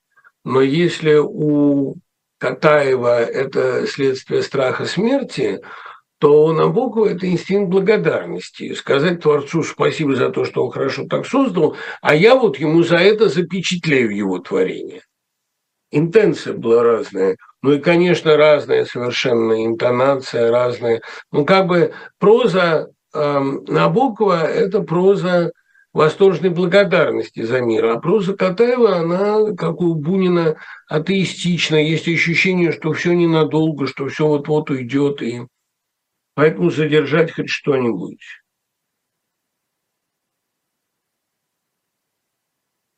Каково будущее свободного университета в связи с тем, что он объявлен нежелательной организацией? Как правильно писал Кирилл Мартынов, сами вы нежелательные. Будущее свободного университета очень простое. Не задушишь, не убьешь. Это, а, хотя это, кстати, хороший лозунг, не задушишь, тире, не убьешь. То есть, как бы, если не задушишь, то не убьют. На самом деле невозможно не задушить, не остановить, не запретить свободный университет. Он свободный. У него нет никаких институциональных привязок ни к времени, ни к месту. Есть Zoom, а по Zoom разговариваю я и мои единомышленники. И никуда это не денется, хоть вы все потрескаетесь тут, понимаете? Кстати, вот обращаясь к одному из студент Илья из Новой меня сейчас слушайте, напомните мне, пожалуйста, какие я доклады, рефераты, какие я роздал, поскольку это было в поездке европейской, я не успел записать, какие, кому я дал задания на э, завтрашнюю пятницу очередную. Любопытно услышать было бы от вас именно литературоведческий разбор романов Катаева, конструкция, стиль и главное величие замысла. Очень интересно – насколько он достигал задуманной высоты в процессе письма. Ген. Надо э, различать Катаева раннего и позднего, потому что здесь тот случай, когда это совершенно ранние, разные две литературы. Я думаю, что Катаев э, успел, поскольку он долго жил, и у него был большой ресурс внутренней силы, внутренней молодости, сумел начать заново. Он начинал как авангардист, потом он сознательно, не очень удачно загнал себя в плен э, соцреализма. Потом понял, что это тупик, и ему дано было начать заново. Ну, давайте говорить уже о Катаеве, поскольку там все равно у нас осталось время на лекцию. Ранние романы Катаева, такие как «Остров Орендорф» или «Растратчики», это довольно филетонная проза при а, всем таланте автора, при всем его умении строить динамичное, веселое повествование. «Растратчики» вообще прекрасный авантюрный роман. Но дело, видите, какое. Катаев оставался до 1959 года в границах жанра. Он пытался в этих условных границах, будь то плутовской роман, или социальный бытовой роман, или, как он говорил, сейчас нужен Вальтер Скотт, исторический революционный роман, он пытался справиться с присущим ему изначально чувством исчерпанности традиции. Вся Одесса, вся одесская литературная школа все ее новаторство заключалось в том, что она болезненно остро осознала недостаточность традиционно же не только социального реализма.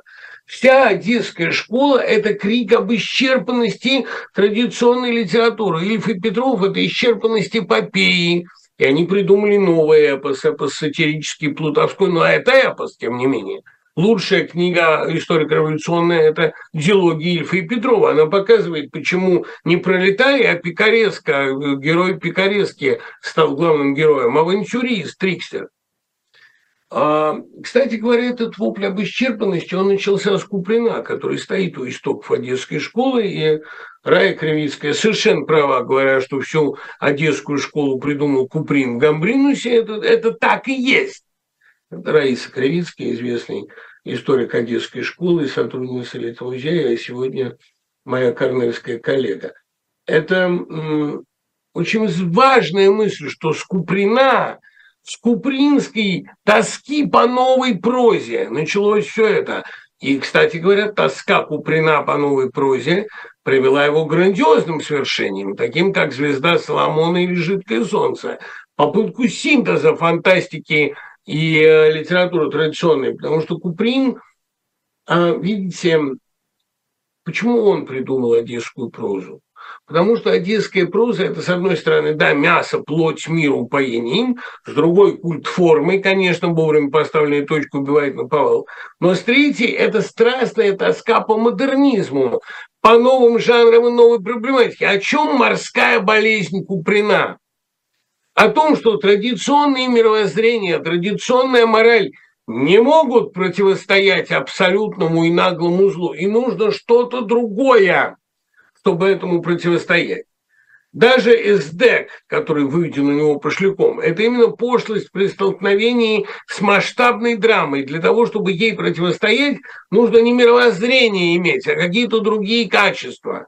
Или эмпатию, доведенную до каких-то невероятных высот, или умение, или воображение, я не знаю, ведь весь Куприн – это, ну как и Андреев, кстати, это вопль об исчерпанности а, традиционных жанров литературы. Вот Катаеву выпало на долю, поскольку он выжил, сделать то, о чем мечтал Бабель, писать литературу другую. Почему Бабель замолчал? Почему Олеша замолчал? Вот все великие одесситы, которые работали на передовых рубежах прозы. Потому что ходить стало неинтересно, а летать еще не могли. Я думаю, что Катаев научил летать. И поэтому я о нем и говорю. Ведь видите ли, вся поздняя проза Катаева это открытие и демонстрации метода. А метод имеет одну важную черту. Вот мы говорили о Трифонове. Метод – это когда становится не важно про что, а важно как. Вот Трифонов открыл эту свою плотную вязь недоговоренностей, намеков, умолчаний, обещаний, вот всю эту драму, когда не знаешь как – не понимаешь, как это сказать, а чувствуешь, что прежний язык кончился, а надо найти новую манеру нарратива, новую манеру разговора. Ее нашел Трифонов.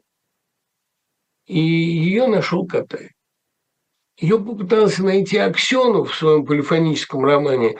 Наверное, ожог – это довольно… Ну, тут правильный вопрос. Можно ли сказать, что ожог у Трифонова и Аксенова один и тот же, просто о нем рассказано пораньше, по-разному. Конечно, ожог один и тот же. И это не репрессии, это именно тупиковость, вот ощущение тупика. Надо сказать, что ведь и советский проект был ощущением тупика. Именно поэтому он, собственно, и возник. Ну вот смотрите, значит, Катаев тоже обозначил не столько мировоззрение. Мировоззрение у него было, кстати говоря. Если говорить о мировоззрении Катаева, довольно тухловатом, но имевшемся, я думаю, оно такое. Сохранить себя любой ценой и тогда сделать то, к чему ты предназначен. Главная тема катаевской автобиографической прозы – это самосохранение гения, безусловно, человека гениально одаренного, который прошел через все ужасы века для того, чтобы в конце концов сделать то, к чему он был предназначен. И, может быть, сделать то, о чем мечтали все его менее везучие и менее гибкие современники. И Олеша, и Зощенко, один из героев «Алмазного венца». Про что «Алмазный мой венец»? Понимаете, э, если перевести «Алмазный мой венец» на язык презренной прозы, это вот рассказ «Победитель» Трифонова. Они все умерли, а я еще бегу. Почему эта книга называется «Алмазный мой венец»? Это книга о том, как я выжил и сделал то, до чего они все не дожили. Поэтому я с ними, преображенный сумасшедшей фантазией воятеля, стою теперь в парке Мансо, созданный из звездного материала. Они все не дожили и не сумели, а я дожил, пережил, я сделал ту новую прозу, которой можно говорить о 20 веке. Что это за проза?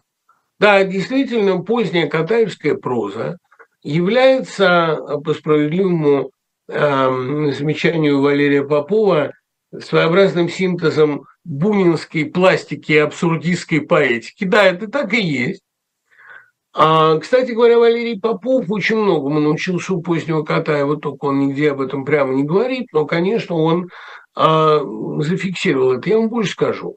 Вот говорят, что Катаев а, многому учился там у Аксенова, у Гладилина, но он сам говорил, что хуже меня пишет только Гладилин, и надо стремиться к тому, чтобы писать как можно более мове, а, к максимальному мовизму. Но вообще-то, конечно, а Катаев был их учителем скорее. Раскрепощение Катаева произошло не тогда, когда он прочел этих молодых. Уже в ранней катаевской прозе присутствовали в огромной степени, в книжке Лукьянова о Катаеве подробно показано, присутствовали скачки времени, условно говоря, приемы, которыми делается поэзия. Катаев, как вся литература начала века, искал прозу поэтический синтез. Он его нашел. Это проза, в которой, кстати говоря, почему там Катаев пишет стихи в строчку? Там он придумал такое ничего не говорящее объяснение, потому что для меня они имеют протяжение не только в пространстве, но и во времени. Они ничего не объясняют. Он их пишет в строчку потому, что он ищет прозу поэтические синтезы. Ядовитой зеленью озимых, за ней горит, бежит весна в полях необозримых, и ядовитой зеленью озимых за ней горит э, «Степная чернота», я это прочел впервые в прозе Катаева. И прочел это в строчку. И для меня с тех пор стихи, а это я читал все э, в санатории Марии Старезы в Ялте, меня в детстве там возили лечить танзелит, и я когда э, на берегах Черного моря читал эту черноморскую прозу, для меня все это в этот божественный синтез и слилось. Для меня Катаев вне черноморской традиции просто не существует. А это традиция античная, традиция античного песнопения, которая сочетает в себе эпический балладный замах, и прозу, и поэзию. И вот этот проза-поэтический синтез Катаева – те приемы, которыми обычно живут стихи, ну, в стихах же ассоциативный принцип построения. Он прозу свою начал так строить, строить как стихи. В этом все открытие Катаева. Почему мавизм? Почему он пишет плохо? Потому что я пишу то, что мне взбрело в голову, и это в едином потоке преобразует, создает а, совершенно новый прозаический жанр. Об этом мечтал Олеша. И, кстати говоря, а Олешинская книга «Прощание» известная в первой редакции Шкловского как «Ни дня без строчки».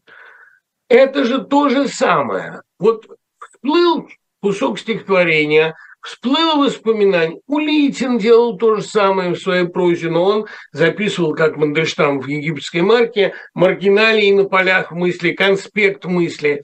Это когда иссяк традиционный нарратив и пошел поток сознания. Но этот поток сознания обладает внутренним сюжетом. Больше вам скажу. Вот Катаев очень мучился из-за того, что он никак не мог написать сюжет девушки из совпартшколы. Историю предательства, когда она выдает возлюбленного, а, ну, историю своего, а, значит, товарища по Одессе – и отчасти свою собственную, конечно, он тоже там угадывается, которая потом стала основой и уже написан Вертер. Он об этом написал «Траву забвения», но ему не давал покоя эту историю, он рассказывал ее снова и снова. Ее можно рассказать только по логике сна. Дело в том, что логика 20 века, событий 20 века, она так страшна, что материальных объяснений она не может иметь. Вы не можете, исходя из материальных или примитивных там прагматических соображений, объяснить поведение героев 20 а, века. Нет гражданской войны, ни Великой Отечественной войны, ни, ни мировой войны в целом. Тут нужны какие-то новые приемы. Либо это должна быть сказка, фэнтези, как у Тулкина, либо это должен быть сон, как у Катаева. И поздний Катаев – это попытка применить поэтику сна, вот почему он в это время так много читает Фрейда и Павлова, применить поэтику сна, ассоциативную поэтику к описанию своего детства. Он же, понимаете как, вот все творчество Катаева – это сначала попытка описать свою жизнь, не человеческую, невероятную, сложную жизнь человека 20 века, да еще и одессита, левантинца, который существует на пересечении главных исторических и географических трасс. Попытка сначала описать это с помощью традиционной логики. Вся тетралогия «Волны Черного моря» – это попытка описать свою жизнь с точки зрения традиционных техник. Ничего не получилось.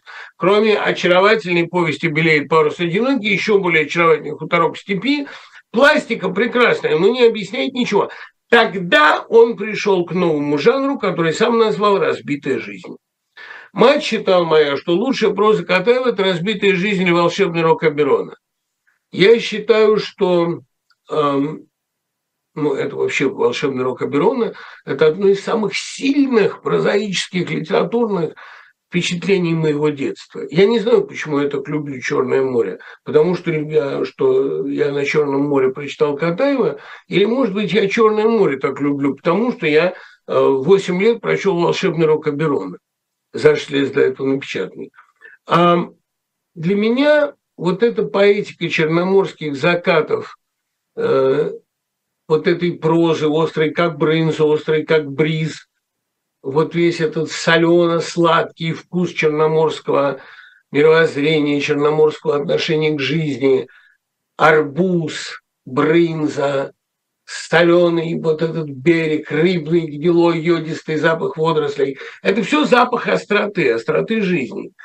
И Катаев, который с этой невероятной остротой зрения и памяти стал свою жизнь воспроизводить, он достиг этой остроты только тогда, когда он отказался от линейного нарратива, а от причинно-следственной связи и перешел к такому методу, о, вот мне сразу же пишут, можно ли сказать, что это метод Розанова. А, ну, конечно, фрагментарность розановская тут есть, но ведь, понимаете, а розановская фрагментарность откуда? Она от Ницше, потому что писать а, фрагментами и афоризмами начал Ницше. И именно ницшеанская манера изложения своих, ну, фрагментарная, пуантилистская такая, породила и логико-философские слова Wittgensteina, и афористические э, фрагменты Розанова, и э, строфику Андрея Белого – это ницшанское открытие. И мне кажется, что ну, конечно, какие черты розновской поэтики есть у Катаева, вот это там, периодическое обращение к читателю. А, ну вот для меня очень многое в Катаеве зафиксировано в его словах «Московское время 10 часов. На маяке легкая музыка». Неужели всему конец?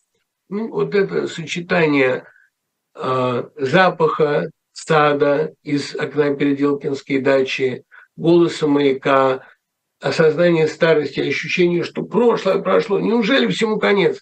Вот это и есть э, Катаевский метод художественного стыка. А почему мышь сдохла, так это очень легко объяснить. Понимаете, ведь весь пафос Катаевской прозы очень простой. Я дожил, чтобы выжить, я дожил, чтобы рассказать. Ценой огромных и страшных компромиссов мне удалось выжить.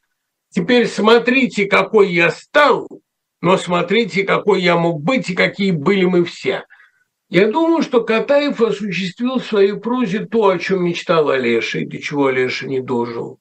То, о чем мечтал Бунин, Бунин частично реализовал это в мемуарах, да и частично, может быть, в темных аллеях.